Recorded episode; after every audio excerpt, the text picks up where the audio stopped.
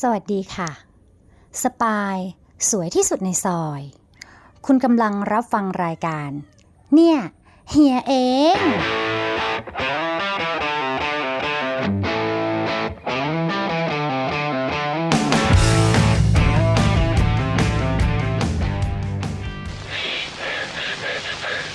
จำผมได้ไหม ผมมาจากเฟสเดอร์ไงล่ะครับ ผมยังคงล้ำหน้าคนอื่นอยู่เหตุผลนั่นแหละครับ เฟสเดอร์รับประกันนานถึง 2 ปี มีบริการตรวจซ่อมฟรีทุกเดือน 2 ปีเต็ม และบริการตลอด 24 ชั่วโมง คุณจ่ายเงินฟรี 386 บาทต่อเดือนเราไม่มีเงินดาวเฟสเดอร์จึงล้ำหน้ากว่าใคร เพราะเฟสเดอร์เข้าใจความต้องการของลูกค้าได้ดี เงินของท่านมีค่ามากกว่าที่เฟสเดอร์ สวัสดีครับ ก็สำหรับในปี 2023 ที่ผ่านมานะครับ หลายๆ คนน่าจะ รู้สึกได้เป็นอย่างดีนะครับ จากที่ได้พูดคุยกับร้านค้าหรือว่าแบรนด์ต่างๆ ที่มุ่งเน้นไปที่ตลาดคีโตนะครับ แทบจะบอกกันเป็นเสียงเดียวได้ว่า เป็นปีแห่งความซบเซา เป็นปีแห่งความยอดตก หลายๆ แบรนด์ก็ ล้มหายตายจากไปหลาย ๆ ร้านก็ปิดตัวไปนะครับ ซึ่งถ้าในความเห็นของผมแล้วเนี่ยผมรู้สึกว่ามันจะเป็นเรื่องปกติของของตลาดที่อยู่มาได้สักพักหนึ่งนะครับ ถ้านับคีโตแบบเป็นเรื่องเป็นราวที่มีการขายของกันจริง ๆ ก็น่าจะเพิ่งจะปีที่ 5 ปีที่ 6 ประมาณนี้ นะครับ นับจาก 2027 มาก็ 27 มา 28 29 ไม่ใช่ 10 27เด2017นะ18 19 20 21 22 23 ก็คือ ปีที่ปีที่ 6 เข้าสู่ปีที่ 7 นะครับ ซึ่งจะนับอย่างนั้นจริงๆกันไม่ได้เพราะว่า ความความความคึกคักหรือว่าการเริ่มมีการขายของที่เป็นคีโตจริง ๆ เลยเนี่ย น่าจะไปนับปี2018ซะด้วยซ้ำ2017 เป็นแค่จุดเล็ก ๆ นะครับ ก็เรียกว่า 5 ปีกว่าๆในการที่มีตลาดคีโตขึ้นมา ใครที่ ขายมาตั้งแต่ปี 2018-19 ประมาณนี้ก็อาจจะรู้สึกว่าในปี 2023 เนี่ยมันแตกต่างกับในปีแรก ๆ จังเลย หรือโดยสิ้นเชิงนะครับ ก็อย่างที่บอกเมื่อตอนต้นว่าเป็นเรื่องปกติ เพราะว่าการได้เข้าไปสู่ตลาดในช่วงแรกนะครับ first move in ย่อมได้เขาเรียกว่าได้ ได้เงินก้อนแรกจากตลาดไปแล้วนะครับ หลังจากนั้นเนี่ยธรรมชาติของการซื้อการขายก็จะเริ่มเซตตัว เข้าหาจุดเหมาะสมของตัวเองในที่สุดนะครับ แน่นอนว่าในปี 2028-2029 เป็นปีที่รุ่งเรืองของพ่อค้าแม่ค้าคีโต ร้านค้าคีโต หรือว่าคนทำธุรกิจต่างๆ เกี่ยวกับคีโต เพราะว่า มันเพิ่งเป็นของแปลกใหม่ แล้วก็มีจำนวนคนที่น้อยนะครับ แล้วก็คนที่จะรู้เรื่องคีโตบ้าง ได้ข่าวคราวเกี่ยวกับคีโตบ้างจริง ๆ ก็ต้องเป็นในระดับที่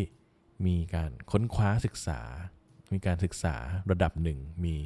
หน้าที่การงานระดับหนึ่งนะครับ ก็เลยบอกว่าเป็นเรื่องปกติที่ที่ในยุคนั้นจะอู้ฟู่ฟู่ฟูฟ่องนะครับ กลับมาในปัจจุบันก็ จะเรียกว่าซบเซาขาลงก็ไม่ถูกนะเรียกได้ว่ามันเซ็ตตัวเองกลับมาในจุดที่สมควรที่จะเป็นมากกว่านะครับ เพราะฉะนั้นเนี่ยการปรับตัวของของธุรกิจคีโตที่จะเป็นไป หลังจากนี้เนี่ยก็น่าจะกลับมายืนมองณในจุดที่มันเป็นอยู่ปัจจุบัน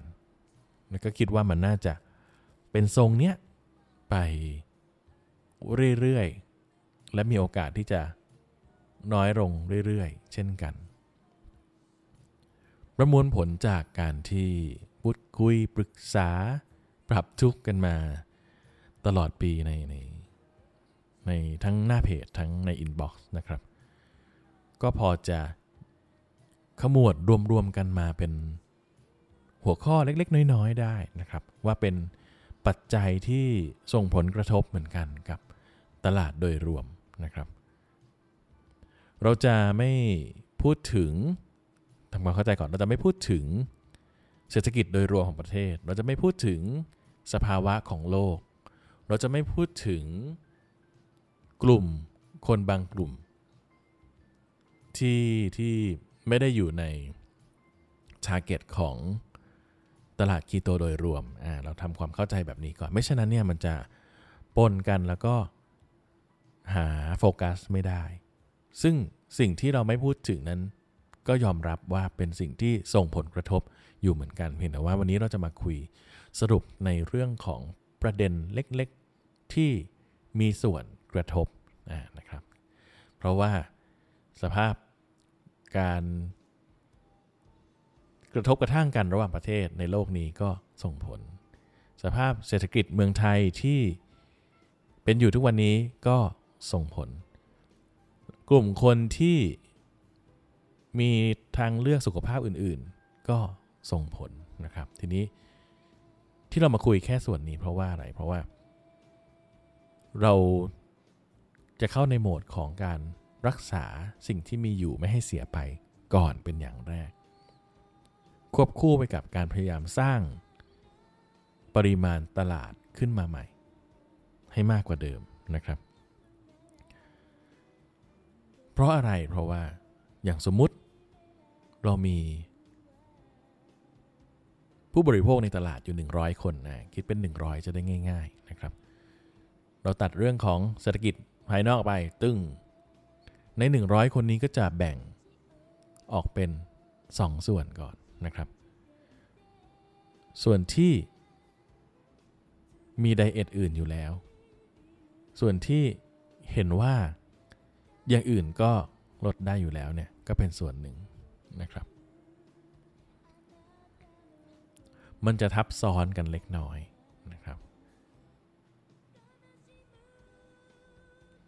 เราก็เลยพยายามจะคุยในส่วนของที่เป็นส่วนใหญ่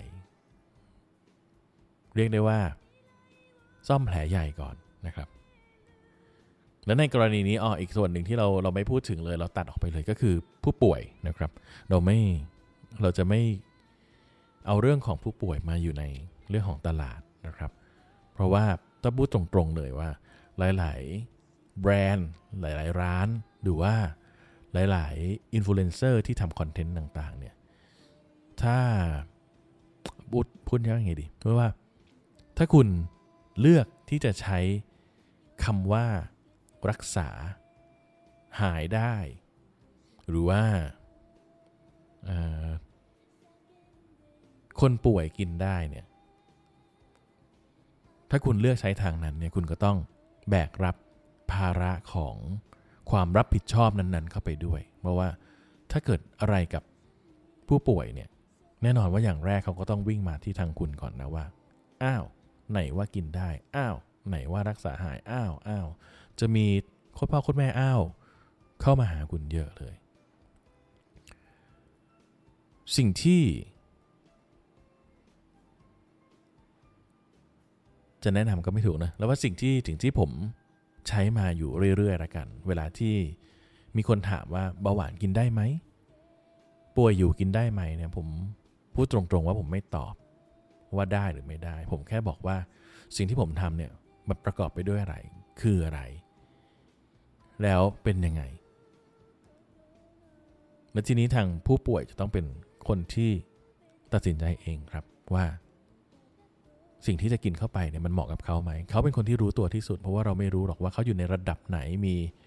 condition มีเงื่อนไขอะไรในชีวิตนะครับนี่ก็เป็นจุดหนึ่งที่ที่ร้านค้าควรต้องระวังในการดีลกับผู้ป่วยนะครับ ถึงแม้ว่าเราจะศึกษามาเยอะ ถึงแม้ว่าเราจะมีข้อมูลมาก เรามั่นใจว่าใช่ เรามั่นใจว่าโอเคเนี่ยแต่เราก็ไม่มีความรับผิดชอบได้เพียงพอที่จะ ไปรับผิดชอบผลกระทบที่เกิดจากของที่เราทำให้เขากินใช่ไหมครับ โดยเฉพาะถ้าไปบอกว่ากินแล้วรักษาได้หายได้ อันนี้ มากับเขาเรียกอะไรเหมือนสไปเดอร์แมนใช่ไหมรายได้อันยิ่งใหญ่มากับความรับผิดชอบที่สูงยิ่งนะ แล้วแต่ว่าจะเลือกผมไม่ได้บอกว่าผิดหรือว่าถูกแต่ว่า ผมบอกผลกระทบที่จะเกิดขึ้นให้ฟังแล้วก็ ถ้าคุณคิดว่าคุณรับได้ดีลได้ แก้ไขได้ก็ยินดีด้วยนะครับ ตัดสินใจเอาเองของของแต่ละอย่างที่ผมพูดผมจะไม่ไม่ไม่ฟันธงให้นะ แต่ว่าเล่าให้ฟังโตแล้วก็ไปคิดเอาว่าว่าโอเคไม่โอเคเลือกหยิบอะไรใช้ก็พิจารณาเอานะครับ ไปไกลละกลับมา โอเค ทีนี้ก็มามาถึงกลุ่ม ตลาดที่ยังคงเหลืออยู่นะครับ ที่ยังที่ยังคงเหลืออยู่เนี่ย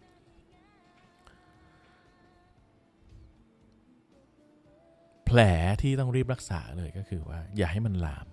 นะครับ ตลาดที่มีอยู่ เท่าที่มีอยู่ในมือเนี่ยอย่าให้มันหลุดลอยออกไป อย่าให้ อย่าให้สูญเสียไป อย่าให้ อย่าให้หายไปจากเราถ้าพูดในวงการตลาดคีโตก็คือ อย่าให้เขา อย่าให้เขารู้สึกว่า มันไม่โอเคแล้วไปอย่างอื่น อย่างนี้พูดถึงตลาด แต่ถ้าพูดถึงแบรนด์ก็คือ อย่าให้เขารู้สึกว่าของเราไม่โอเค ของเราไม่มีคุณภาพนะครับ ซึ่งถ้าพูดถึงร้านค้าก็อาจจะในลักษณะว่าอยากให้เขารู้สึกว่าของของเราไม่ได้คุณภาพของของเราไม่อร่อยอ่าอย่าให้สูญเสียตรงนั้นไป ก็คือรักษาตลาดเดิมๆ รักษาลูกค้าเดิมให้อยู่กับ ตัวให้ได้นะครับ ถ้าพูดถึงในลักษณะของมวลรวมตลาดคีโต สาเหตุที่จะทำให้คนเลิกกินคีโตก็มีหลากหลายสาเหตุนะครับ สาเหตุใหญ่ๆที่ได้ยินกันบ่อยๆ ก็คือ เรื่องเยอะ เรื่องเยอะคีโตเรื่องเยอะคีโต กินยากนะครับโอเค คนที่ขายของอยู่หรือว่าอยู่มานานก็จะอาจจะรู้สึกว่ายากอะไรไม่ศึกษาหรือเปล่าหรือว่าหรือเปล่า ไม่ใช่คำว่ายากในอันนั้นไม่ใช่ไม่ใช่ความหมายที่ที่เขาพูดถึงนะครับคำว่ายากเนี่ยคิดว่าน่าจะเป็นลักษณะของยุ่งยาก รู้ว่าอะไรเป็นยังไง รู้ว่าแต่ละกลุ่มมีการสอนออมีบทบัญญัติมีอะไรยังไง แต่เขารู้สึกว่ามันยุ่งยาก ทีนี้มันก็จะแบ่งออกเป็น 2 แกนละนะครับ ลองนึกภาพออกว่า ก็จะแบ่งเป็นกลุ่มคนที่ยึดมั่นในบทบัญญัติว่านี่คือคีโต นี่แหละคีโต ฉันภูมิใจในในความคีโตตามบทบัญญัตินี้นี้นี้นี้นะเป็นการดำเนินการคีโตอย่างที่เข้าใจว่าถูกต้องนะครับ กับอีกแกนหนึ่งก็คือ แกนที่รู้สึกว่า เขาไม่ได้ต้องการอะไรแบบนั้นนะครับ อย่างที่บอกในต้นว่าสาเหตุที่เราเลือกแยกผู้ป่วยออกไป ไม่พูดถึงในเคสนี้ เพราะว่ามันเป็นเปอร์เซ็นต์เล็กๆ น้อยๆ ในตลาดณเวลาเนี้ยจริงๆแล้วมันยังไม่ใช่ไม่ใช่ตลาดที่ผู้ป่วยแห่กันมา ใช้คีโตเป็นเป็นตัวรักษา มีนะครับมีไม่น้อยมั่นใจว่ามีไม่น้อยดูจากทางพี่หมอป๊อปทางคุณหมอเอกอะไรก็ที่ที่มีคอร์สเรื่องเบาหวานเรื่อง NCD พวกเนี้ยมีปริมาณไม่น้อยที่ที่เป็นผู้ป่วยแล้วพึ่งพา tools หรือว่าเครื่องมือการ diet ที่เป็นคีโต แต่ที่ไม่น้อยนั้นเนี่ย ยังนับว่าน้อย ในสัดส่วนของตลาดโดยรวมนะครับ สมมุติว่าเราให้ 100 100 คนนะง่ายๆ เป็นตุ๊กตาง่าย ๆ ก่อน กลุ่มที่เป็นผู้ป่วยเนี่ย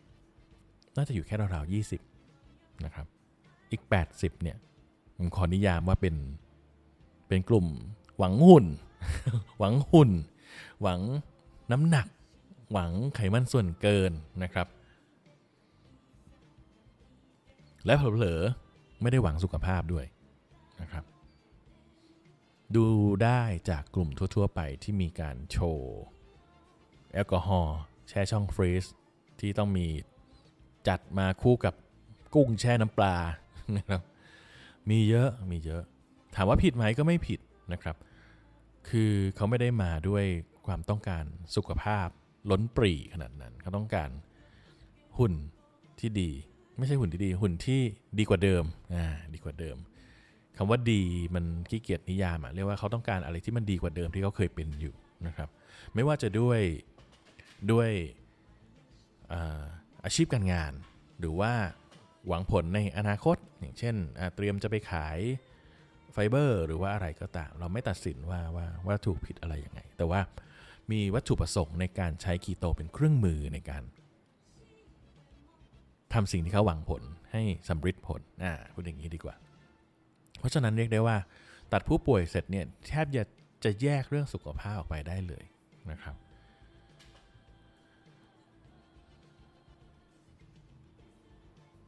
ซึ่งในความความปะปนกันในจุดนี้เนี่ยมันดันเป็นตลาดก้อนใหญ่ ที่มีอยู่นะครับผนวกกับเมื่อปีที่แล้วที่ที่บอกว่าแบรนด์ใหญ่จะลงมาเล่นตลาด ราวๆเนี้ยมากขึ้น แล้วก็มาจริงๆ มาเยอะเลยในปีนี้นะครับในปี 2023 พูดไว้เมื่อ 2022 นะครับ 2023 ก็มาอย่างที่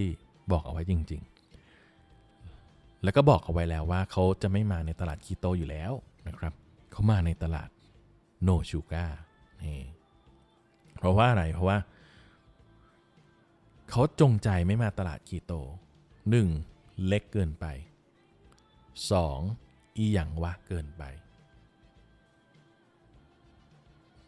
ด้วยความอีหยังวะนี่แหละครับ ที่เป็นจุดหลักสำคัญของการ ที่แม่ค้าพ่อค้าร้านค้าเรียกว่าล่มสลายหรือว่าขาลง อย่างที่บอกของคีโต เพราะความมากเรื่อง เพราะความยากยากในมินนิ่งของยุ่งยากตามที่คนที่ผมยกตัวอย่างกลุ่มใหญ่เมื่อสักครู่นี้ ให้ความรู้สึก รวมกันทั้งหมดเนี่ยมันทำให้เกิดสิ่งที่เป็นเมื่อปีที่แล้วว่าทำไมมันถึงซบเซา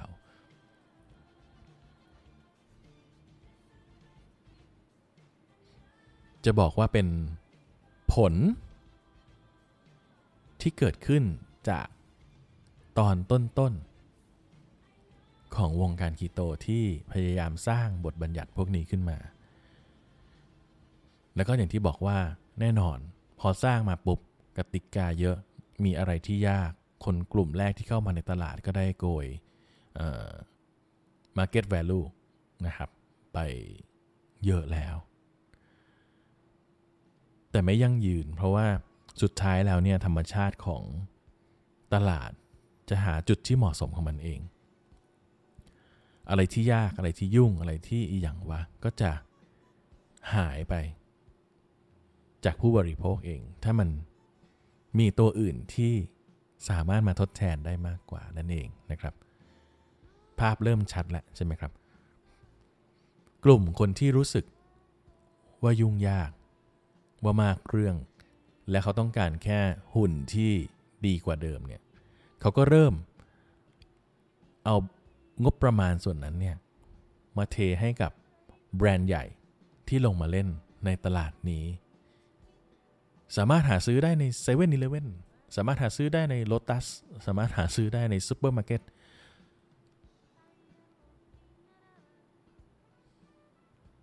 แค่ไม่เข้าไปใน category ของบทบัญญัติคีโตที่ที่ฝั่งคนคีโตหลาย ๆ คน ยึดมั่นยึดถือและภูมิใจ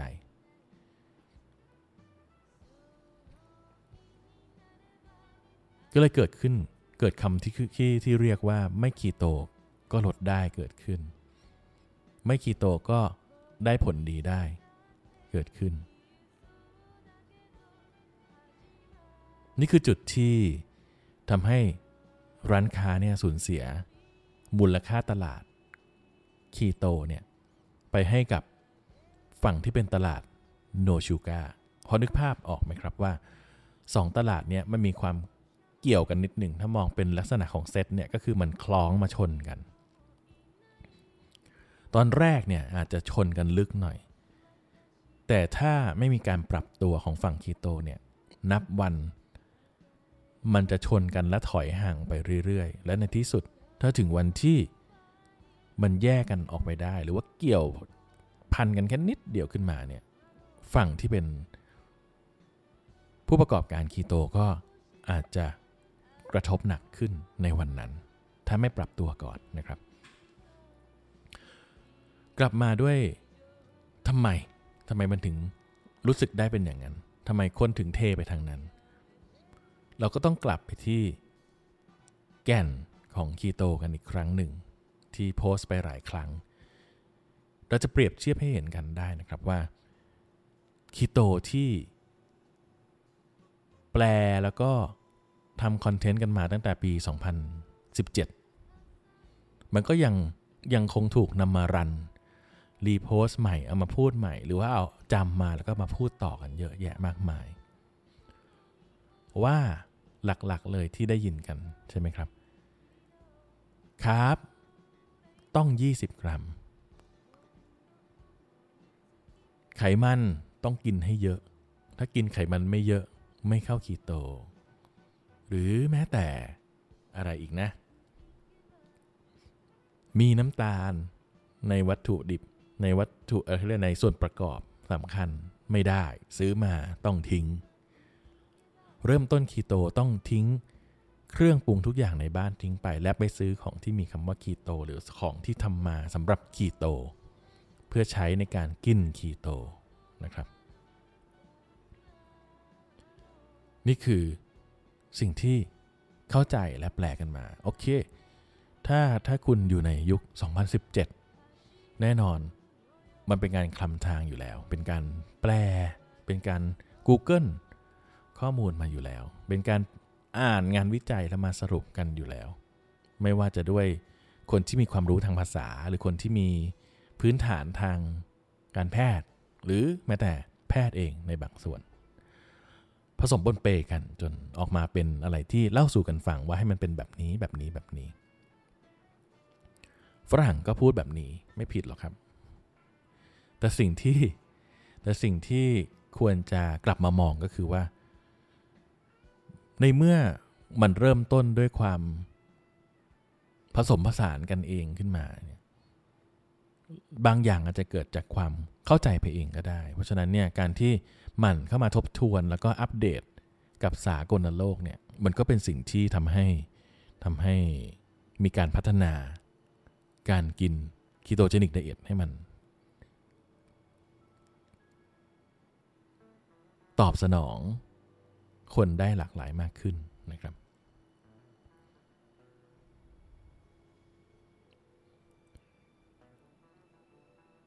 หลักของ ketogenic ถ้าเอาแบบที่ทุกวันนี้เขาพูดกันเลยนะครับ ก็คือทำความเข้าใจคำว่า ketogenic diet กันนะครับว่าคีโตก็คือคีโตน genic ก็คือ genesis diet ก็คือ diet คีโตนคืออะไรคีโตนก็คือการ เอาแบบง่ายๆ ไม่ต้องไปจำมาเลยถ้าพูดแบบวิชาการหน่อยก็การย่อยไขมันให้เป็นกรดไขมัน แล้วก็เอาไปเปลี่ยนเป็น acetone acetate beta-hydroxybutyrate blah blah blah blah คือถ้าพูดแบบนี้แม่งก็ปวดหัวแล้วไง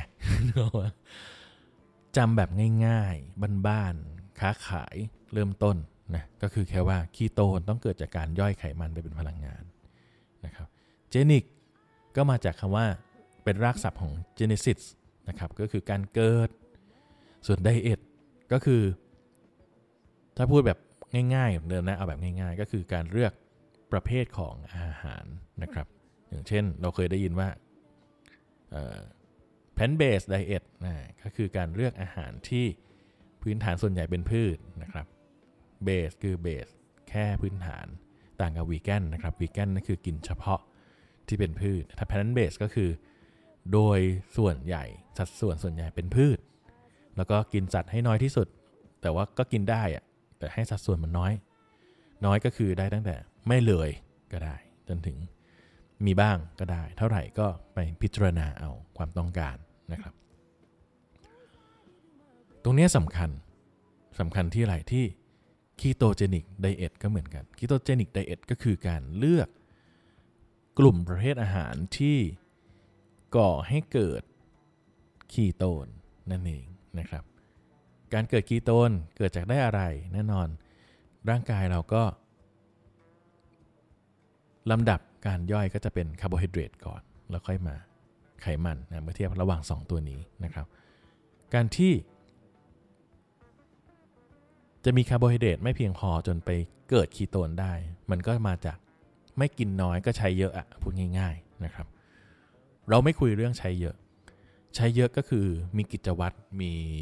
การออกกำลังกาย มีการดูแลสุขภาพ ซึ่ง ตอบได้ตรงนี้ว่าแม่งเป็นสัดส่วนน้อยของตลาดที่ร้านค้า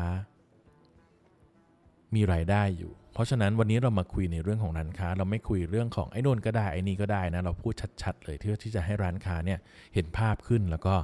ปรับตัวกับตลาดที่มีอยู่ให้ง่ายขึ้น เพราะฉะนั้นเราตัดออกไปไอ้ส่วนที่แม่งใช้เยอะ จนเกิดคีโตน เราจะไม่คุยว่า เอ้ยออกกำลังฉันออกกำลังกายมาก ฉันกินคาร์บได้มาก ฉันก็คีโตนเหมือนกันไม่ไม่สน เราสนแค่กลุ่มที่เราตั้งเป้าหมายอยู่นะครับ โอเค ก็จะเหลือมาเป็นกินน้อย กินน้อยเพื่อให้เกิดคีโตนขึ้นมานะครับ เพราะฉะนั้นเนี่ยแค่คำว่าน้อยมันก็เหมือนกับเมื่อสักครู่แหละ plant based นะ plant based plant based นี่ก็คือกินพืชเยอะกินสัตว์น้อย คีโตนก็คือกินคาร์โบไฮเดรตน้อยนะครับ กินคาร์โบไฮเดรตน้อยเนี่ยก็ขึ้นอยู่กับกิจวัตรประจำวัน แล้วก็คำว่าน้อยเนี่ยมันก็น้อยแบบเดียวกับสัตว์เมื่อสักครู่นี้น้อยก็คือได้ตั้งแต่ไม่เลย ไปจนถึงราวๆ ถ้าแบบว่านอนให้หนอนแดกเลยนี่ก็ราวๆ20 แต่ตัวเลขที่พูดถึงในชีววิทยาทั้งหมด ไม่ใช่โปรแกรมคอมพิวเตอร์นะครับ เป็นเป็นแค่ประมาณให้เราพอที่จะกะได้คร่าวๆไม่มากไม่น้อย เพราะแต่ละวันเราใช้กิจวัตรไม่เหมือนกัน แต่ละวันเราได้ประเภทของคาร์โบไฮเดรตไม่เหมือนกัน ซึ่งถ้าจะแยกย่อยอย่างนั้นเนี่ยคุย 8 ปีก็ไม่จบ เรา ต้องการจะมาขมวดเรื่องตลาด เพราะฉะนั้นเราก็จะตั้งธงโง่ๆไว้ก่อนว่า 20 นะครับ 20 คาร์โบไฮเดรต 20 คาร์โบไฮเดรต เกิดคีโตน เป็น ketogenic diet อ่าตั้งประโยคง่ายๆ ให้มันเข้าใจง่ายๆนะครับ ไม่มีตรงไหนที่บอกว่าห้ามกินน้ำตาล ไม่มีตรงไหน ที่บอกว่า ห้ามกินแป้ง ไม่มีตรงไหนที่ บอกว่าถ้ากินเนยที่มีนมผง 2%แล้วต้องไปฟาส72 ชั่วโมง เพื่อให้ไถ่โทษจากการที่มีนมผงเข้าสู่ร่างกาย และนมผงมีแลคโตส และแลคโตสคือน้ำตาลคีโตไม่กินน้ำตาลคืออย่างพอเห็นภาพไหมครับว่าไอ้ความอีหยังวะพวกนี้แหละ ที่มันเป็นจุดบอดใหญ่เลยที่กลับมาทำลายตลาดตัวเอง สร้างความยุ่งยากละหนึ่งสร้างความสับสนละสองและสำคัญสามเลยก็คือ สร้างความไม่สมดุลทางสมการ ว่า ตกลงทำไมไอ้นี่ได้และไอ้โน่นไม่ได้วะ ในเมื่อมันคอนเซปต์เดียวกัน แล้วก็มีหลาย ๆ คนที่มักจะพูดว่า เช่นน้ำปลาก็ได้น้ำปลาที่มีน้ำตาล ให้ห้าเปอร์เซ็นต์เลย ให้ห้าเลยนะ ให้ห้าเปอร์เซ็นต์เลย หวานอร่อยนะครับ บอกว่ากินไม่ได้ ไม่คีโต มีตั้ง 5%น้ำตาลคีโตไม่กินน้ำตาลนะรู้ไหมครับว่า 5%นั้นนะต่างกับวิปครีมนิดเดียว วิปครีมมี 3%นะหรือจะให้ตามไปถึงโยเกิร์ตไหมโยเกิร์ตที่นิยมกันอะโยเกิร์ตโยเกิร์ตตลับสีน้ำเงินนั่นนะที่บอกว่าคีโตกินได้อะ แต่แนะนำว่าเอออยากกินเยอะกินมาตลับเดียวพอนั่นแหละอันนั้นก็ห้านะสิ่งเนี้ยในช่วงแรกแน่นอนว่าในในยุคแรก ๆ ของคีโตที่บอกว่าเพิ่งเริ่มก่อเขาก่อรูปร่างขึ้นมาเนี่ยก็ก็หน่อยกันทุกคนนะครับ เพียงแต่ว่าพอตั้งสติได้ปุ๊บกลับมาพิจารณาขึ้นเรื่อย ๆ มีระยะเวลามากขึ้นศึกษามากขึ้น แล้วก็ดู เรื่องของสารอาหารได้เก่งขึ้นเนี่ยเราก็จะเห็นว่า อ้าวหนึ่งทัฟหนึ่งกล่องของโยเกิร์ต5%อันนูนกับน้ำปลาขวดนี้ที่มี 5%เหมือนกันเนี่ยปริมาณการบริโภคเข้าร่างกายไม่เหมือนกัน ไม่มีใครกินโยเกิร์ตถ้วยนั้นแล้วแบ่งกิน 3 ครั้ง ถ้วยหนึ่งกิน 3 วันอะมีบ้างแหละอะส่วนมี ส่วนน้อยที่เป็นอย่างนั้น ส่วนมากเนี่ยก็จะกินหมดในถ้วยเดียว นั่นคือคาร์โบไฮเดรต3ในขณะที่ไอ้น้ำปลาที่ห้ามกันเนี่ยแม่งไอ้เค็มๆเลยอะสองช้อนไหมเอสองช้อนเป็นกี่กรัม และ5%ของจำนวนกรัมนั้นเนี่ยคำถามก็คือว่าคาร์โบไฮเดรตที่เข้าสู่ร่างกายเราแล้วไปส่งผลกระทบต่อ ต่อการเกิดคีโตนในร่างกายเนี่ยอะไรมากกว่า โยเกิร์ตมากกว่า แต่น้ำปลาเนี่ยมันดันมีคำว่าทำกินเองได้ทำขายไม่ได้นะแล้วก็จะมีคำที่เอ่อเรามักจะร้านค้ามักจะสร้าง หรือว่าแจ้งกับ ลูกค้าหรือว่าแจ้งกับสื่อ หรือว่าแจ้งกับ สาธารณะทั่วไปว่า ร้านค้าไม่ควรที่จะ ใส่คาร์บที่ไม่จำเป็นให้กับลูกค้านึกออกไหมคือ อย่าเป็นตัวเพิ่มคาร์บให้ลูกค้านั่นเอง นี่คือเหตุผลที่ที่ทางตลาด ให้เหตุผลว่าทำไมถึงไม่ใช้น้ำตาล เอ้ยไม่ใช้น้ำปลาที่มีน้ำตาลผสมอยู่ 2-5%นั้น ซึ่งถ้าเราใช้โลจิกเดียวกันนะครับ แสดงว่าเรากำลังบอกว่า แป้งอัลมอนด์และวิปครีม คือ carb ที่จำเป็น ในการจะส่งต่อให้ผู้บริโภคใช่ไหมนะครับ แป้งอัลมอนด์อัลมอนด์เนี่ยจะมี carb อยู่ที่ 9%นะครับวิปครีมสุดฮิตจากนิวซีแลนด์ที่ใช้กันทั่วบ้านทั่วเมืองของคีโตเนี่ย มีคาร์บอยู่ที่ 3.1%เอาแบบละเอียดก็ 3.125 นะครับจำง่ายๆว่า 3.1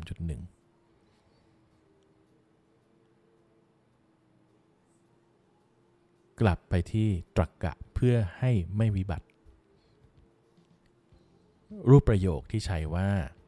ร้านค้าไม่ควรไม่ควรใส่คาร์บจากน้ำปลา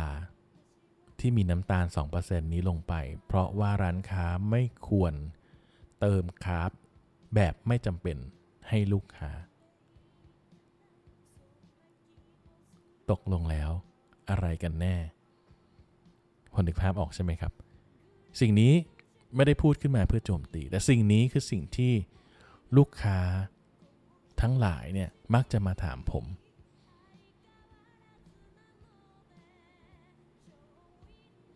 เพราะเขางงในในตรรกะที่ตลาดใช้กันอยู่ นี่หนึ่งเป็นจุดที่บอกว่าความอีหยังวะที่ส่งต่อกันมาเนี่ยคุณอาจจะภูมิใจว่าคุณทำสินค้าออกมาที่ซื่อสัตย์ซื่อสัตย์ต่อต่อบัญญัติ ซื่อสัตย์ต่อ ผู้ร่างบัญญัติแห่งคีโต ได้ความ ชอบใจได้ความได้ได้แสงสว่างที่เขาได้มามองเห็นคุณว่าคุณเป็นบุคคลแบรนด์ที่แสนดีที่ปฏิบัติตามบทบัญญัติทุกอย่างบริสุทธิ์ผุดผ่องอย่างนั้นนะทั้งทั้งๆที่ที่สมการมันไม่ได้สมดุลกันใช่ไหมครับทั้งทั้งๆที่หลักการมันมันไม่ได้ใช้กับทุกอย่างอย่างเท่าเทียมกันนั่นเองไม่ได้หมายความว่า ให้กินแป้งได้ไม่ได้ให้ไม่ได้หมายความว่าให้กินน้ำตาลได้เพียงแต่ว่า องค์ความรู้หรือว่าอะไรที่พยายามจะถ้าพูดตรงๆ ก็เหมือนกับไปขู่เข็นให้กับคนกินอะให้ให้แบบว่ามันต้องอย่างนั้นมันต้องอย่างนี้ไอ้นี่ไม่ได้ไอ้นั่นต้องซื้อไอ้นี่ต้องซื้อเนี่ยมัน มันทำให้การเป็นการผลักเขาออกจากตัวคุณเองไปนะครับ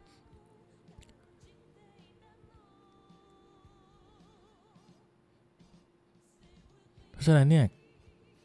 มันก็จะมาส่งผลกระทบถึงตลาด ยกตัวอย่างเช่นอะอีกอีกสักเคสหนึ่งก็คือ การส่งสินค้าคุณไปตรวจแลบโอเค ดีเห็นด้วยนะครับ ชัดเจนดีดีกว่าคำนวณกันเองเยอะ เรื่องคำนวณเนี่ยแยกเลยนะคำนวณผิดผิดๆกันทั้งตลาดอะอาการตรวจแลบก็เป็นเป็นเป็นขั้นตอนหนึ่งที่ยกระดับให้แบรนด์ของคุณเนี่ย มีแต้มต่อที่ดีขึ้น ไม่ได้หมายความว่าคุณจะบริสุทธิ์ผุดผ่องขึ้นนะ เพราะว่าเรารู้รู้กันอยู่แบบแบบโตแล้วอะนะว่ามันก็มีแหละที่ตรวจอย่างหนึ่งทำอย่างหนึ่งเป็นทั่วไม่ได้เฉพาะกีโตหรอก มันมีแต่มันไม่ได้บอกว่าเป็นทุกคนหรือว่ามันจะไปอะไรสักอย่างหนึ่งไม่ได้จับมานั่งมานั่งจับอะไรกันนะครับเพียงแต่ว่า การมีก็ดีแล้วก็ถ้าคุณปฏิบัติตามสิ่งที่ควรทำต รวจยังไงขายอย่างนั้นก็ดีถือเป็นเรื่องดีทำต่อดี แต่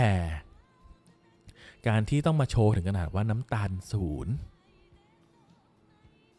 หรือว่าเป็นเจ้าเดียวในตลาดที่น้ำตาลศูนย์หรือว่าอะไรก็ตามเนี่ยมันก็ให้ความรู้สึกอาจจะเลยเถิดไปนิดหนึ่งนะครับ คืออย่างที่บอกว่า เราจะมองลูกค้าเหมือนผู้ป่วยก็ได้ว่า เราก็แจงให้ดูว่าเรามีอะไร เรามีสัดส่วนของคาร์โบไฮเดรตที่ที่ไม่สูง แล้วก็ให้ทางคนซื้อเนี่ยอะก็ลองพิจารณาดูไป แล้วก็ให้ความรู้เข้าไป แล้วก็บอกเขาได้ว่าจริง ๆ ก็คือมันไม่ได้ต้องการน้ำตาลศูนย์แต่เราไม่ได้ใช้ sugar added ถึงแม้ว่ามันจะเป็นน้ำตาลธรรมชาติอะไรก็ตาม เราไม่จำเป็นต้องไปเค้นมันให้เป็นศูนย์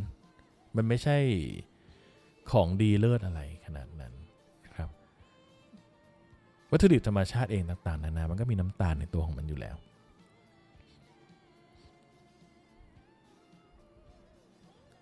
ดังนั้นเนี่ยการที่มาขยงมาขย่งมาเข็นอะไรกันเรื่องว่าชั้นศูนย์ชั้นไม่มีเลยสักแอะเดียวสักกรัมเดียวอะไรพวกเนี้ยก็ไม่แย่ แต่มันก็ไม่ได้เป็นจุดเด่นอะไรขนาดนั้นนะครับ แล้วในอนาคตลูกค้าก็จะเรียนรู้มากขึ้นด้วยว่า มัน ketogenic มันไม่ได้หมายความหมายถึงน้ำตาลศูนย์ ketogenic ก็คือการที่เขาสามารถบริหารคาร์โบไฮเดรตของตัวเองได้ ให้อยู่ในเกณฑ์ที่ร่างกายเขาได้อยู่ แล้วก็มีการผลิตคีโตมีการดึงไขมันสะสมออกมาใช้ก็ก็เกมและก็จบของที่เขาอยากได้ใช่ไหมครับ ดังนั้นเนี่ยพอรู้สึกว่ามัน เรื่องยุ่งเรื่องยากอะไรมากมาย โดยที่สมการการความยุ่งยากพวกนี้ก็ไม่สมดุลกลายเป็นว่า เอ้ย อย่างอย่าง A ได้ แต่ในกติกาเดียวกัน B เสือกไม่ได้อะไรขึ้นมาก็เละเทะกันไป มั่วมึนกันไป แล้วก็ต้องไปนั่งเชื่อใจกันเองว่า ร้านคีโตขายของคีโตบลาบลาบลาไป กลุ่ม เงินจำนวนนี้ก็เลยถูกเทออกมา ให้กับฝั่งที่เป็นอย่างที่บอกครับฝั่งที่เป็น no sugar นะครับทุกวันนี้มีเยอะแยะมากมายนะครับไม่ว่าจะเป็นเครื่องดื่ม no sugar โอ้เว no sugar ก็บรรจุขวดขายเต็มไปหมด บุกที่คีโตชื่นชอบก็มีการปรุงกลิ่นแต่งกลิ่น ออกมาเป็นเนื้อชูการ์มากมาย ลูกอมมีมานานแล้วด้วยซ้ำนะครับ สินค้าต่างๆก็จะทยอยเป็นโนชูการ์ออกมา ก็เป็นผลกระทบที่ ก็ต้องบอกว่าซวยแหละ เพราะว่ามันมันมาพร้อมกับภาษีน้ำตาล ภาษีความหวานทำให้เรียกว่าภาษีน้ำตาลดีกว่าไม่ใช่ภาษีความหวานภาษีน้ำตาลทำให้แบรนด์เนี่ยต้องมาถั่วเฉลี่ยภาษีกับสินค้าเดิมที่เขาใช้น้ำตาลอยู่ ก็ต้องมีตัวที่ไม่มีน้ำตาลเลย กับตัวที่ลดทอนน้ำตาลแล้วก็เปลี่ยนสัดส่วนของอสารให้ความหวานเข้าไปแทนเห็นไหมครับ พอคนรู้สึกว่ามันแบบแค่ควบคุมคาร์โบไฮเดรตได้เนี่ยมันก็ได้หุ่นที่เขาต้องการได้เหมือนกัน เขาก็จะเริ่มมองแล้ว ลองกลับไปดูได้นะครับเออน้ำอัดลมทุกวันนี้ผมบอกได้เลยว่า 90%ลดน้ำตาลลงมาแล้ว ลดมาเยอะด้วย แล้วก็ใช้สารให้ความหวานเข้าไป balance กันนี่ ถ้าใครเคยดูรายการบอกเล่า 90 บวกหนึ่งที่ผมทำกับพี่หนึ่งเนี่ย ก็จะเห็นแหละ โดยเฉพาะตอนที่เป็น high fructose corn syrup จะเห็นว่านี่คือภาพบ้านเราที่กำลังวิ่งไปในทางนั้นนะครับ ซึ่งอเมริกาเป็นมานานแล้วอะนะครับ เราไม่ได้มองเรื่อง high fructose นะ เราเรื่องของการทอนน้ำตาลแท้ออกและเติมด้วยสารให้ความหวานเข้าไป เป็นการทอนออกเพื่อบาลานซ์ภาษีนะครับ และในอนาคตก็เดี๋ยวก็ดำเนินรอยตามกันแหละเพราะว่าสุดท้ายก็จะไปใช้สารให้ความหวานหมด จุดนี้ทำให้ผู้บริโภคกลุ่มลูกค้าเนี่ยเริ่ม หนีจากตลาดคีโตคีโตเนี่ยออกไป ไปสู่ตลาด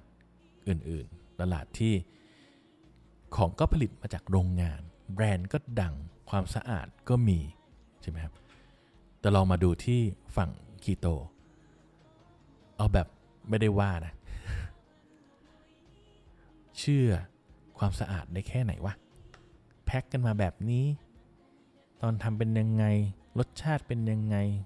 ราคาโอ ขนาดนั้นก็มีขนาดนี้ก็มี คือถ้ากลับมามองที่ตัวเองเนี่ย มันก็จะเห็นว่ามันมีแผลเต็มไปหมดเลยนะครับ แผลเต็มเลย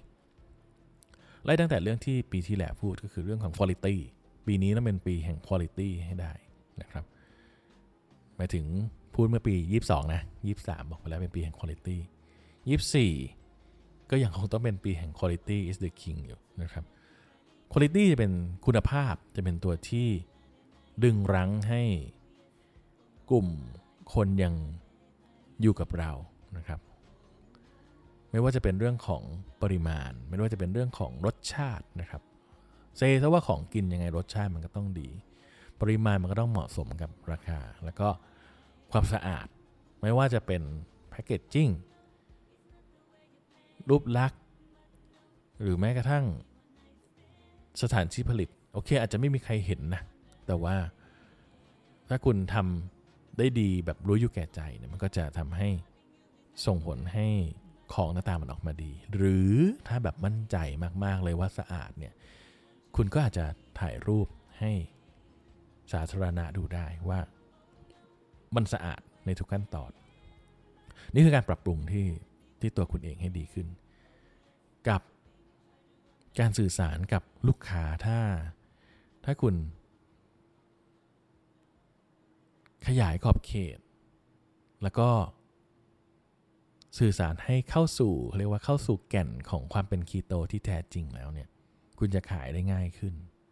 คุณจะลดความกังวล จากตัวคุณเองด้วยจากลูกค้าด้วยได้มากขึ้น ลูกค้าก็จะรู้สึกสะดวกสบายในการซื้อสินค้าคุณมากขึ้น แต่ในทางกลับกันถ้าคุณยังเป็นอย่างทุกวันนี้ไอ้นั่นก็ไม่ได้ไอ้นี่ก็ไม่ได้คุณต้องกินไอ้นั่นแบบนี้จะต้องอย่างนี้จะต้องอย่างนั้นเนี่ย ยังไงเขาก็หนีคุณ คุณก็จะเหลือสุดท้ายจะเหลือแค่ความภูมิใจว่า เออ ฉันเป็นร้านที่กีโตกีโต ตามหลักของเขาทุกประการเลย ตามหลักของที่เขาพิมพ์กันไว้ในกลุ่มเลยอะไรก็ว่ากันไป อันนี้ก็แล้วแต่ตัดสินใจว่าโอเค คุณอาจจะภูมิใจในแบบนั้นก็ได้นะครับ แล้วก็พยายามดึงรั้งตลาดที่ ที่เป็น category เดียวกับคุณไว้ให้ได้ละกันนะครับ หรือว่าถ้าคุณอยากจะลองออกลับเข้าสู่ แก่นที่แท้จริงของคีโตอีกสักครั้งหนึ่งนะครับ ตามที่หลักการที่มันเป็นไปตามนั้นแหละ แค่นั้นเลย เป็นเป็นต้นใหญ่ ๆ ต้นหนึ่งเลย ที่เหลือมันแค่กิ่งแต่งเสริมนะถ้าคุณตัดแต่งกิ่งที่ไม่จำเป็นออกไปได้ แล้วก็เข้าสู่ แก่นแท้ของของคีโตได้ คุณก็จะขายของได้ง่ายขึ้น คุณก็จะสื่อสารกับลูกค้าได้มากขึ้น แล้วตัวลูกค้าเองก็จะรู้สึกไม่ได้ยุ่งยาก ไม่ได้เรื่องมาก มันก็โอเคดี แล้วก็ต้องยอมรับว่าถ้ากดคาร์บต่ำระดับคีโตยังไงซะ มันก็ได้ผลดีกว่าแค่ no sugar นะครับ มันจะสับสนกันนิดนึงนะ สับสนกันหน่อยหนึ่ง no sugar ยังไงก็ได้ผลจากคนที่เคยแบบ sugar เต็มๆอ่ะแต่คีโตเนี่ย มันไปหนักหน่วงกับ no sugar แค่นั้นเอง เพราะฉะนั้นเนี่ย ถ้าข้ามกระโดดมาคีโตเลย แน่นอนก็ได้ผลร้อยทั้งร้อยยังไงก็ได้ผลได้ผลแน่ๆนะครับ ในเรื่องของหุ้นนะ เราคุยเรื่องเดิมกลุ่ม target เดิม แต่คำถามคือมันไม่ถึงคีโตมันก็ได้ผลเว้ยเพราะฉะนั้นนี่คือจุด ที่เป็น pain point ของคีโตอยู่เหมือนกันว่า จะทำยังไง ให้คน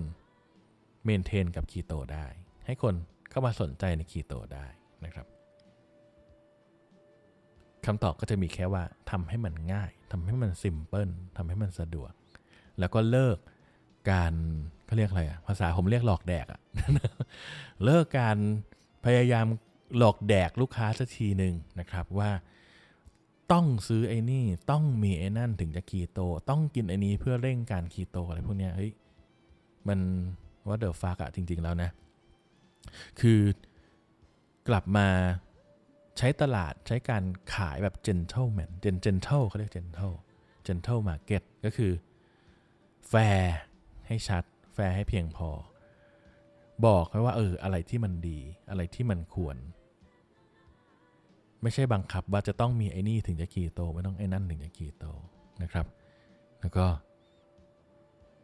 overclaim นี้เราก็ต้องลดลง อย่างเช่น ACV ถึงทุกวันนี้เขาก็รู้กันไปหมดแล้วว่า ACV มันไม่ไม่ได้มีโปรไบโอติก มันเป็นกรดที่ดี มีคุณค่า มีจุลินทรีย์ที่ดีนะครับ แต่ไม่ได้มีโปรไบโอติก เพราะฉะนั้นเนี่ย ถ้ายังเชิญชวนว่าต้องมี ACV บ้านติดบ้านไว้ขวดหนึ่งเพราะว่ามันจะได้มีโปรไบโอติก มันจะได้ช่วยระบบเผาผลาญให้ดีขึ้น มันจะได้เข้าคีโตได้เร็วขึ้น คือพวกเนี้ยแม่งยิ่งอยู่ไปเขาเขายิ่งยิ่งรู้กันหมดแล้วนะครับ พูดไปมันก็เฉยเปล่าๆป่ะใช่ไหมเราปรับตัวให้เรามีความทันสมัย มีความรู้ใหม่ มันเคยพูดอย่างหนึ่งแล้วอีกวันหนึ่งมันมีความรู้ที่มากขึ้นและอัปเดตขึ้นมันไม่ผิดหรอกถูกไหมครับ มันก็ดูดีดู ดูเป็นร้านที่มีการอัปเดตอยู่ตลอดเวลา ก็ส่งผลดีลูกค้าก็ยิ่งมั่นใจเข้าไปใหญ่ คือการที่มีข้อมูลว่าร้านค้า ไม่ใช่พูดผิด การที่ร้านค้ามีข้อมูลไม่มีข้อมูลร้านค้า ร้านค้ามีข้อมูลที่อัปเดตเล่าสู่กันฟัง ลูกค้าเขาก็มาเรื่อยๆ มาฟังมาโอเคเอาวันนี้มีอย่างนั้นเอาโอเคอย่างนี้อย่างนี้ อะไรที่ช่วยให้เขากินได้ง่ายขึ้นน่ะ มันก็จะทำให้เขาเนี่ยไม่ไปไหนใช่ไหมครับ นี่คือจุดสำคัญจุดสำคัญจริง ๆ เลยในปีที่แล้วนะครับ ต่อเนื่องจากคุณภาพที่คุณควรจะพัฒนาของคุณเอง ปีหน้าเนี่ยมันก็ควรจะเป็นปีที่ช่วยกันพูดช่วยกันทำให้ลูกค้ารู้สึกลดทอนความยากความเยอะ ความเรื่องมากของคีโตออกไป มันก็จะทำให้สองอย่างมาพร้อมกันคือ ตลาดที่มีอยู่ในมือ ไม่หลุดหายไปกับคนที่เข้ามาใหม่ รู้สึกสะดวกสบายยิ่งขึ้นนะครับ ไม่ต้องรีบขายเซตแบบเซตเข้าคีโต มีซอสปรุงรส12 ขวด มี ACV ขวดหนึ่งมีเกลือกระปุกหนึ่งไม่ต้องรีบขายขนาดนั้น คุณคุณทำให้รู้สึกว่าเขาเป็นเพื่อนคุณ ให้เขารู้สึกว่าเออหมดแล้วก็มาเติมมีแล้วก็มาลอง ไม่ต้องเรียกอะไรไม่ต้องจ้องฟันเขาทีแรกแบบห้าหกพันอะไรอย่างนั้นนะครับ ค่อยๆไป ค่อย ๆ สร้างความสัมพันธ์กันไปนะครับ ใครที่มาที่ร้านคุณนั่นคือเขาสะดวกมาที่ร้านคุณ ใครที่ที่สั่งของคุณทางแชททางไลน์แสดงว่าเขาสดสะดวกในการติดต่อคุณแล้วนะครับ รักษาเขาเอาไว้นะครับ ให้เขารู้สึกมีเพื่อนพึ่งพา มีคนที่คุยด้วยได้ แล้วก็มีของที่ อำนวยความสะดวกเขาได้นะครับ เรื่องที่หนึ่งนี่ก็คือเรื่องที่รักษาตลาดควบคู่กับการสร้างตลาดใหม่ให้มันง่ายนะครับ เรื่องที่สองก็คือ เรื่องของเทรนที่คนเริ่มทำเองกันเยอะนะครับ เรื่องนี้เนี่ยได้ยินมาเยอะมากในปีนี้ หลาย ๆ คนก็เริ่มปรับไปขายวัตถุดิบ เพราะบอกว่า คนไม่ค่อยซื้อแล้วนะครับ ไปทำเองกันเยอะ สูตรแจกกันเยอะนะครับอันนี้ก็จะอธิบายให้ฟัง ก็จะต่อเนื่องกับปีที่แล้วเมื่อปี 2022 ว่า ปีนี้นี่ยเป็นปีของปี 23 นี่เป็นคุณภาพนะ เป็นปีที่คุณภาพต้องมานะ อาหารเนี่ยเบื้องต้นเลยเนี่ยอาหารหรือขนมเนี่ยรสชาติต้องอร่อยนะ แล้วพอปลายปีเทรนด์มันเริ่มเป็นอย่างเงี้ย ก็ต้องยอมรับครับว่า โดยรวมของตลาดเนี่ยรสชาติ กลับมาพิจารณาตัวเองว่ารสชาติมันได้จริงหรือไม่เอาแบบไม่โกหกตัวเองนะไม่โกหกตัวเอง ตอบตัวเองก่อนเลยว่า รสชาติมันได้ไหม และเหตุผลอะไรที่ลูกค้ารู้สึกว่าทำกินเองก็ได้วะถ้าเราพิจารณาเนี่ยแบ่งเป็น 2 เรื่องใหญ่ ๆ ก็คือ ราคา 2 คือ รสชาติ ถ้ารสชาติลูกค้ารู้สึกว่าเขาทำเขาเองเนี่ยยังดีกว่าหรือแม้แต่เท่ากับที่ซื้อเนี่ยเขาก็อาจจะรู้สึกว่างั้นทำเองดีกว่า เพราะว่า ได้รู้เรื่องความสะอาด ได้รู้เรื่องอายุ ได้รู้เรื่องของวัตถุดิบ ที่ได้ทำเอง ว่ามีอะไรบ้างสะอาดแค่ไหน เก่าใหม่แค่ไหน ถ้าเป็นเรื่องของราคา อันนี้ก็ช่วยไม่ได้นะครับ แต่ยังเชื่อว่า ถ้าลูกค้าต้องซื้อวัตถุดิบเพื่อไปทำเนี่ยแล้วไม่ได้ทำเป็นอาชีพเนี่ยมันก็ไม่ได้ถูกกว่า สักเท่าไหร่ แต่สิ่งที่จะถูกกว่าก็คือว่ามันก็เป็นนกลไกของธุรกิจใช่ไหมครับที่มันต้องมีการ หนึ่งคือฝากขายบ้างมี GP มีถ้าขายเองก็มีค่าขนส่งมีอะไรพวกนี้ ซึ่งถ้าเป็นแค่นั้นเนี่ยเราก็คงจะต้องยินดีปล่อยลูกค้าที่ที่มีข้อติดขัดเรื่องนั้นไป แต่ถ้าเมื่อไรก็ตามที่ไม่ใช่ 2 เหตุผลนี้ ถ้าเป็นการแบบ overchargeเผื่อไว้เยอะ อันนี้ ร้านค้าก็ต้องออกลับมาพิจารณาดูว่าถึงเวลาที่ต้องกลับสู่ความจริงแล้วหรือยังนะครับเพราะบอกได้ว่ากลไกของของราคาเนี่ยถ้าอยู่ทันในช่วงของ 2017 ก็จะรู้ว่าในช่วงแรกราคามันก็ไม่ได้สูงมาก แต่พอมีกลไกของออวงจรการทำธุรกิจ ที่ก็มาชัดเจนขึ้นเนี่ยแน่นอนมันก็ต้องมีเขาเรียกว่ามี buffer ที่ที่นอกเหนือจากต้นทุนบวกกำไรขั้นต้นเข้ามาด้วย ไม่ว่าจะเป็นในเรื่องของออ GP ค่าสูญเสียในการฝากอย่างเช่นแบบฝากร้อยห่อขายได้ 20ห่อแล้วมีสูญเสียถ้ามีค่าป้องกันตัวเองเอาไว้ทำให้ราคาเนี่ยมันสูงขึ้น ตรงนั้นเนี่ยก็อยู่ที่แต่ละแบรนด์แต่ละเจ้าว่าจะบริหารค่า buffer ตรงนี้ยังไง ถ้าเกิดว่ารู้สึกว่ามันเยอะหรือว่าเราเอ๊ะ overcharge ไปหรือเปล่ากลับมาดูสูตรการคำนวณของตัวเอง แต่ละคนมีกำไรที่ต้องการในปริมาณที่ไม่เหมือนกัน อันนี้เราไม่ยุ่งเกี่ยว แต่ถ้ามันมีคำตอบจากตลาดว่าราคาสูงเนี่ยเรามีหน้าที่กลับมาดูว่า 1 คือสูงเพราะอะไร แล้วที่ว่าสูงมันสูงจริงไหม ถ้าจริงเราแก้ไขยังไงได้ มีตรงไหนที่มันยังไม่ลีนหรือเปล่าองค์กรเขาจะมีลักษณะของการ lean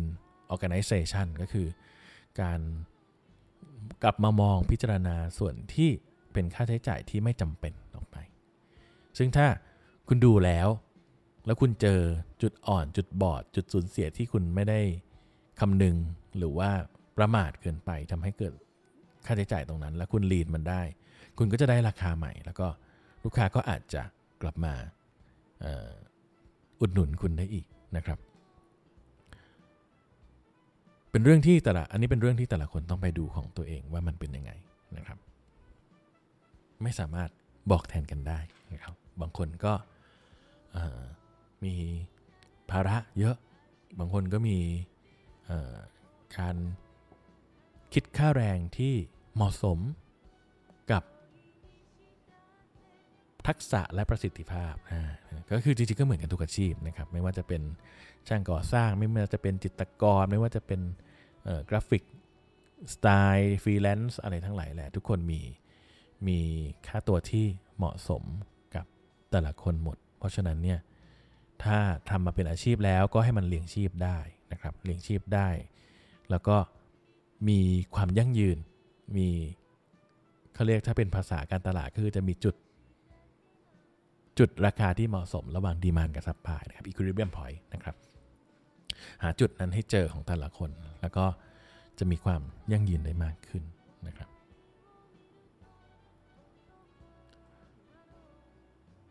นี่ก็เป็น 2 แผลใหญ่ ๆ ที่ที่ทำให้ประสบปัญหากับพ่อค้าแม่ค้า หลาย ๆ แบรนด์ที่เกิดขึ้นร้านค้าหลาย ๆ ร้านที่เกิดขึ้นนะครับ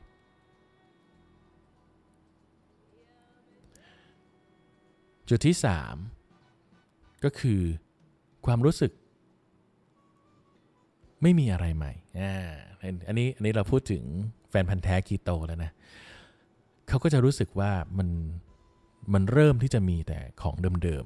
ๆ นะครับ ไม่มีอะไรที่แปลกใหม่ หรือ ถ้ามันแปลกใหม่จริงๆเนี่ยมันจะกลายเป็นแปลกใหม่แค่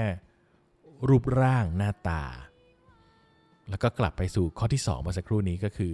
สวยแต่รูปจูบไม่หอมนะครับ ก็ยังไม่มีเเขาเรียกว่าความแปลกใหม่ใน SKU เขาเรียกอะไรนะ ในในไม่ใช่ SKU NPD ไม่มีสินค้าใหม่ ๆ ไม่มีอะไรที่แปลกหูแปลกตาขึ้นมาอย่างเห็นได้ชัด มันก็ทำให้ความรู้สึกว่าการกินคีโตมันเริ่มจำเจนะครับ หันเข้าไปก็สมมติเป็นคนซื้อตลาดนัดออนไลน์ ตลาดนัดออนไลน์ เข้าไปก็จะเห็นอะโวคาโด เกลือดำเกลือชมพู ไฟเบอร์ผงใช่ไหมหนังไก่ขนมปัง เขาเรียกอะไรนะ ขนมปังกลูเต้นอะไรอย่างเงี้ยวนๆอยู่แค่เนี้ยแล้วก็ถ้าเป็นเค้กก็เป็นแป้งอัลมอนด์ตีๆลงฟอยล์บีบครีม จะบีบสีอะไรก็ว่าไปอะไรอย่างงี้มันก็เริ่มเริ่มมีความจำเจหลาย ๆ คนที่มา คุยกับผมก็ ก็เริ่มเบื่อ เริ่มเบื่อทำให้กลุ่มเซกชันที่เป็นขนมคีโตเนี่ยค่อนข้างที่จะเอ่อ ไม่อู้ฟู่นะนะครับ เป็นปีที่น่าจะเรียกว่าพยุงในรูปแบบขนมที่ตัวเองมีอยู่ไปนะครับ ถึงบอกว่าแต่ละเรื่องมันเกี่ยวพันกันหมด นี่ถ้าไปเกี่ยวกับข้อ2คือแบบเรารสชาติมันก็ไม่ได้ดีไม่ได้ดีเด่นอะไรมากอยู่แล้ว แค่ทำทำไปให้มันมีหน้าตาอย่างนั้นออกไปแล้วก็ กินไปแล้ว ยังรู้สึกไม่ได้เรื่องเลยเนี่ย มันก็ค่อยๆหายอะเขาก็ค่อยๆหายไป พอพอหายไปในลักษณะว่า เอ้ย พอเข้าไปในตลาดออนไลน์ปุ๊บแล้วแบบไม่รู้จะกินอะไรดีแล้วมันเบื่อไปหมดแล้วไอ้ที่เคยกินก็ไม่ได้อร่อยเนี่ย ก็กลับไปข้อแรก เขาก็ move ออกจากจากพวกนี้ไป ย้ายไปปีไปไปกินของอุตสาหกรรมบ้าง หรือว่า move ไปข้อ 2 คือย้ายไปกินเองทำกินเองบ้าง ก็ ก็เกิดการสูญเสียไปทั้งที่ ถ้าเป็นยุคแรก ๆ ก็จะมีการแบบเอาสูตรเอาอะไรมาเขาเรียกว่ามาเผยแพร่กันนะมาทำเป็นคอนเทนต์กัน ซึ่งในยุคหลังผมก็ดูอยู่หลายกลุ่มอยู่ก็เป็นปริมาณที่น้อยนะครับ การสื่อสารกันในกลุ่มสาธารณะเนี่ยก็จะเหลือแค่ว่าวันนี้กินอะไรถ่ายรูปมาให้ดู แล้วก็มาถามว่า อ้นี่กินได้ไหมอันนั้นกินได้ไหมกลับไปข้อแรกอีกแล้วเห็นไหมเริ่มเริ่มมีปริมาณของการแชร์สูตร หรือการไปค้นพบทดลองสูตรอะไร แล้วมาเผยแพร่เนี่ยน้อยลงนะครับ น้อยลงนี่ก็ก็เป็นวัฏจักรอีกไม่ใช่เรื่องแปลก หรือเป็นเรื่องที่ต้องมานั่งเบลมอะไรกันนะครับ เพราะว่าอะไรเพราะว่าพอมีเออลงมาปุ๊บ ก็ตามประษาก็คือคนก็จะเอาสูตรนั้นไปทำขายแล้วไอ้ชิ้นไอ้ไอ้ของสิ่งนั้นก็จะฮิตอยู่ในตลาดช่วงหนึ่งนะครับ แล้วก็จะตามต่อมาด้วยคอนเทนต์ครีเอเตอร์ก็จะเอาสูตรนั้นไปทำคลิปนะแล้วก็แจกจ่ายไปในนามของตัวเองนะครับ ก็เป็นเหตุผลที่หลาย ๆ คนเริ่มที่จะไม่อยากให้สูตรอะไรมากมายแล้วพอไม่ให้ปุ๊บก็ พูดเป็นภาษาเราก็คือไม่มีไม่มีใครให้ลอก ไม่มีใครให้ลอกปุ๊บมันก็จะเริ่มชะลอตัวในการ develop เอง เพราะว่าการ develop สูตรมันใช้ค่าใช้จ่ายสูงนะครับ ถึงแม้ว่า มันจะเป็นสูตรที่ก็ไปก๊อปฝรั่งมานั่นแหละ แต่ว่าจะบอกได้ว่า ไอ้สูตร Pinterest ไอ้สูตรอะไรตามฝรั่งบางทีมันก็แหกตาเยอะนะครับ หรือ ใช้ได้จริง แต่รสชาติมันก็ไม่ได้ถูกลิ้นคนไทยต้องมีการปรับปรับให้ให้ถูกปากคนไทยมากขึ้น ก็ทำให้มีค่าใช้จ่ายในการต้องมานั่งทดลองสูตรใหม่มากขึ้น แล้วก็ส่งผลให้ไม่อยากทำสูตรใหม่แล้วซำของเดิมที่มีอยู่ ให้มันชัวร์ดีไม่ต้องมาลงทุนอะไรใหม่นะครับ หรือ มันก็จะมีประเภทหนึ่งที่พยายามจะงัดของใหม่ออกมา อย่างที่บอกเมื่อตอนต้นว่า มันก็จะกลายเป็นใหม่แต่หน้าตา เพราะว่าไม่อยากทดลองสูตรเยอะ ไม่อยากที่จะเสียค่าใช้จ่ายตรงนั้นเยอะ หรือหรืออาจจะมีความสามารถในการ develop สูตรได้ไม่มาก อันนี้คือหลากหลายเหตุผลนะ แต่ว่าปลายทางที่มันเกิดขึ้นก็คือว่า สวยแต่รูปจูบไม่หอมอยู่ดีนะอย่างเช่น สมมุติว่าจะทำอ่า ขนมปังรูปมังกรอะไรเงี้ยอะปั้นปั้นปั้นมาเป็นมังกรโอเคละเอ้ยขายทำทำโพสต์ให้ลูกค้าดูแบตช์ที่หนึ่งแบตทดลองอุ้ยออกมาเอ้ยได้เหมือนกันนี่ว่าอะเดี๋ยวพรุ่งนี้เริ่มให้ขายเลยอ่าประมาณนั้นไป ลูกค้าแม่งก็ ก็ซื้อนะก็ซื้อนะ แต่สิ่งที่เขาได้คืออะไรได้คือ ได้คือโปรโตไทป์ตัวที่สองอ่า อันนี้ก็อธิบายให้เห็นภาพเฉยๆไม่ได้ว่าอะไรกัน มันก็มีข้อจำกัดแต่ละคนไม่เหมือนกัน ทั้งเงินทุนทั้งเวลาทั้งโอ้หลากหลายเหตุผล แต่ว่าสิ่งที่จะคอยเตือนเอาไว้ก็คือว่า ถ้าทำทีแรกแล้วหน้าตาถูกใจ มั่นใจก่อนว่ารสชาติเนี่ยคุณโอเคกับมันแบบไม่หลอกตัวเองนะ เพราะว่าสุดท้ายแล้วเนี่ยไม่มีใครไปว่าอะไรคุณได้หรอกถ้าคุณว่าอร่อยแล้วแล้วแล้วมันไม่อร่อยหรือว่าจริง ๆ คือมันมันไม่อร่อยจริง ๆ แล้วคุณอยากขายหรืออะไรเนี่ย ไม่มีใครว่าอะไรได้ สิ่งที่เกิดขึ้นจากมันก็คือว่าถ้าคนกินแล้วไม่อร่อยมันก็ไม่ซื้ออีกแค่นั้นเองนะครับ ก็มันก็ไม่สามารถขายให้สำหรับคนที่ซื้อครั้งแรก แล้วเปลี่ยนคนใหม่ไปเรื่อยๆ ตลอดไปได้นะมันไม่ใช่ตลาดของถมใช่ไหมที่จะมาเจอกันแค่วันเดียวแล้วยกแผงหนีใช่ไหมเพราะฉะนั้นเนี่ยถ้าถ้าคุณมั่นใจว่า ทดลองสูตรออกมาแล้วโอเคแล้วแล้วค่อยขายเนี่ยก็จะสร้างความยั่งยืนให้ในอีกแบบหนึ่ง แต่ถ้าคุณลองแบตที่หนึ่งแล้วโมเมเลยว่าแม่งได้รูปแม่งสวยอะ่ะคนไม่รู้หรอกถ่ายรูปออกมาหามุมดีๆ แต่งพุ่มภาพดีๆ หน้าตาแม่งรูปสวยเลยถ่ายเจ๋งเลยแล้วขายเลยพอมันไม่อร่อย ก็ตลาดเสียอีกอยู่ดีนะครับนี่คืออีกข้อหนึ่งที่บอกว่า ไม่มีอะไรใหม่จำเจน่าเบื่อนะครับ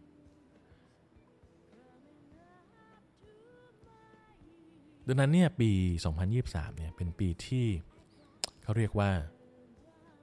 เห็นได้ชัดเจนนะครับว่าเอ่อ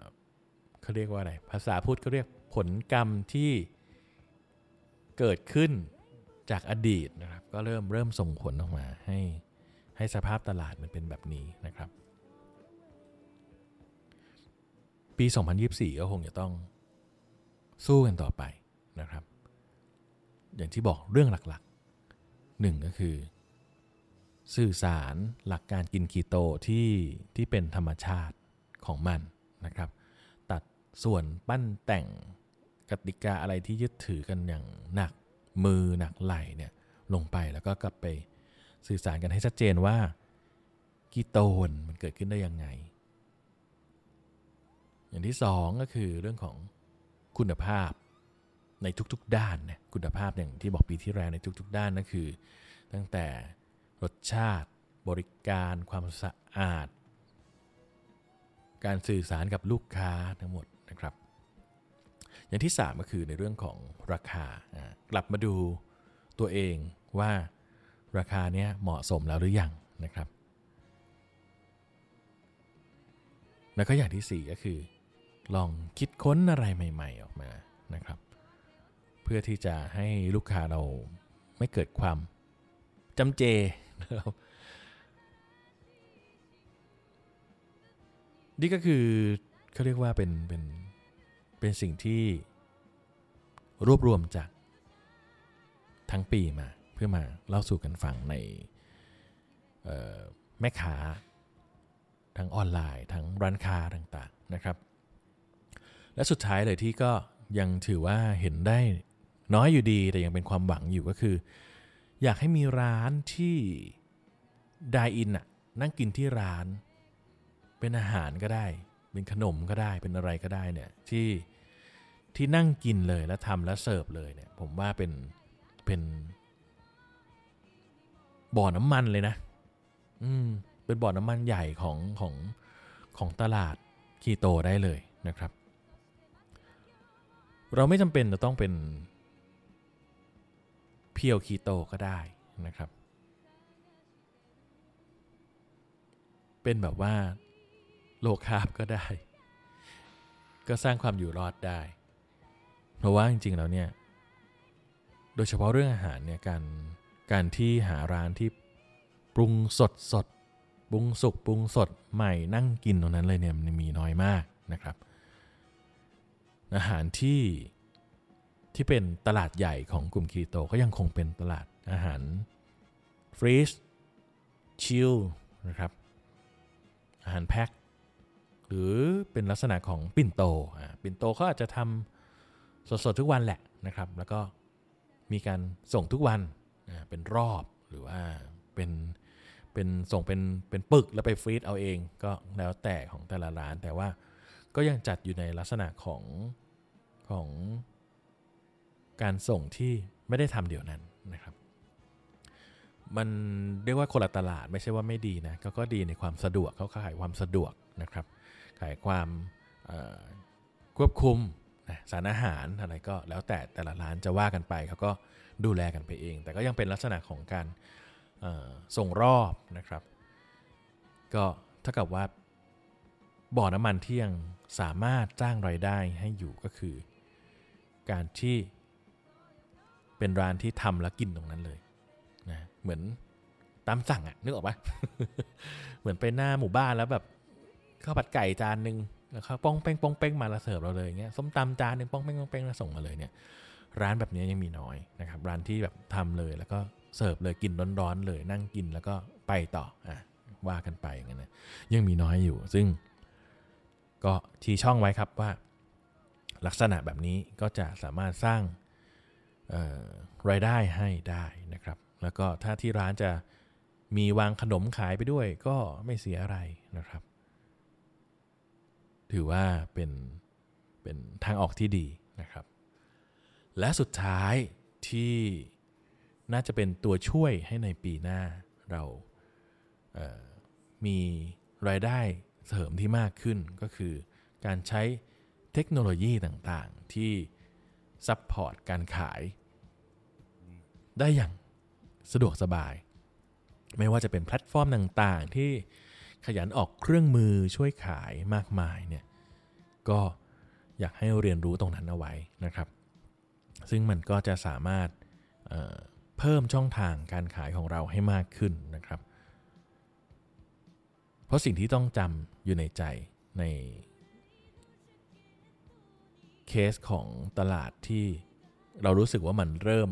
ร่วงโรยเนี่ยก็คือ รักษาสิ่งที่มีอยู่ให้ได้ พร้อมๆไปกับการสร้างมูลค่าตลาดใหม่ขึ้นมาให้ทันการก่อนที่จะแยกกันไปทางตลาดนะครับ ปีหน้าน่าจะเป็นปีที่หนักหน่วงอีกปีหนึ่งนะครับ ซึ่งถ้า สิ่งที่ผมพูดไว้มันสามารถช่วยให้สร้างความคลึกครื้นได้ก็อยากจะให้ลองดูนะครับ มีข้อไหนที่พอทำได้หรือว่ามีข้อไหนที่เห็นด้วย แล้วอยากลองทำดูก็ยินดีครับ ได้ผลยังไงก็มาเมาส์มอยกันเหมือนเดิมนะครับ ไม่ถนัดหน้าเพจก็มาคุยกันหลังไม่ได้นะครับ ยินดีพูดคุยทุกคนในเวลาที่สามารถ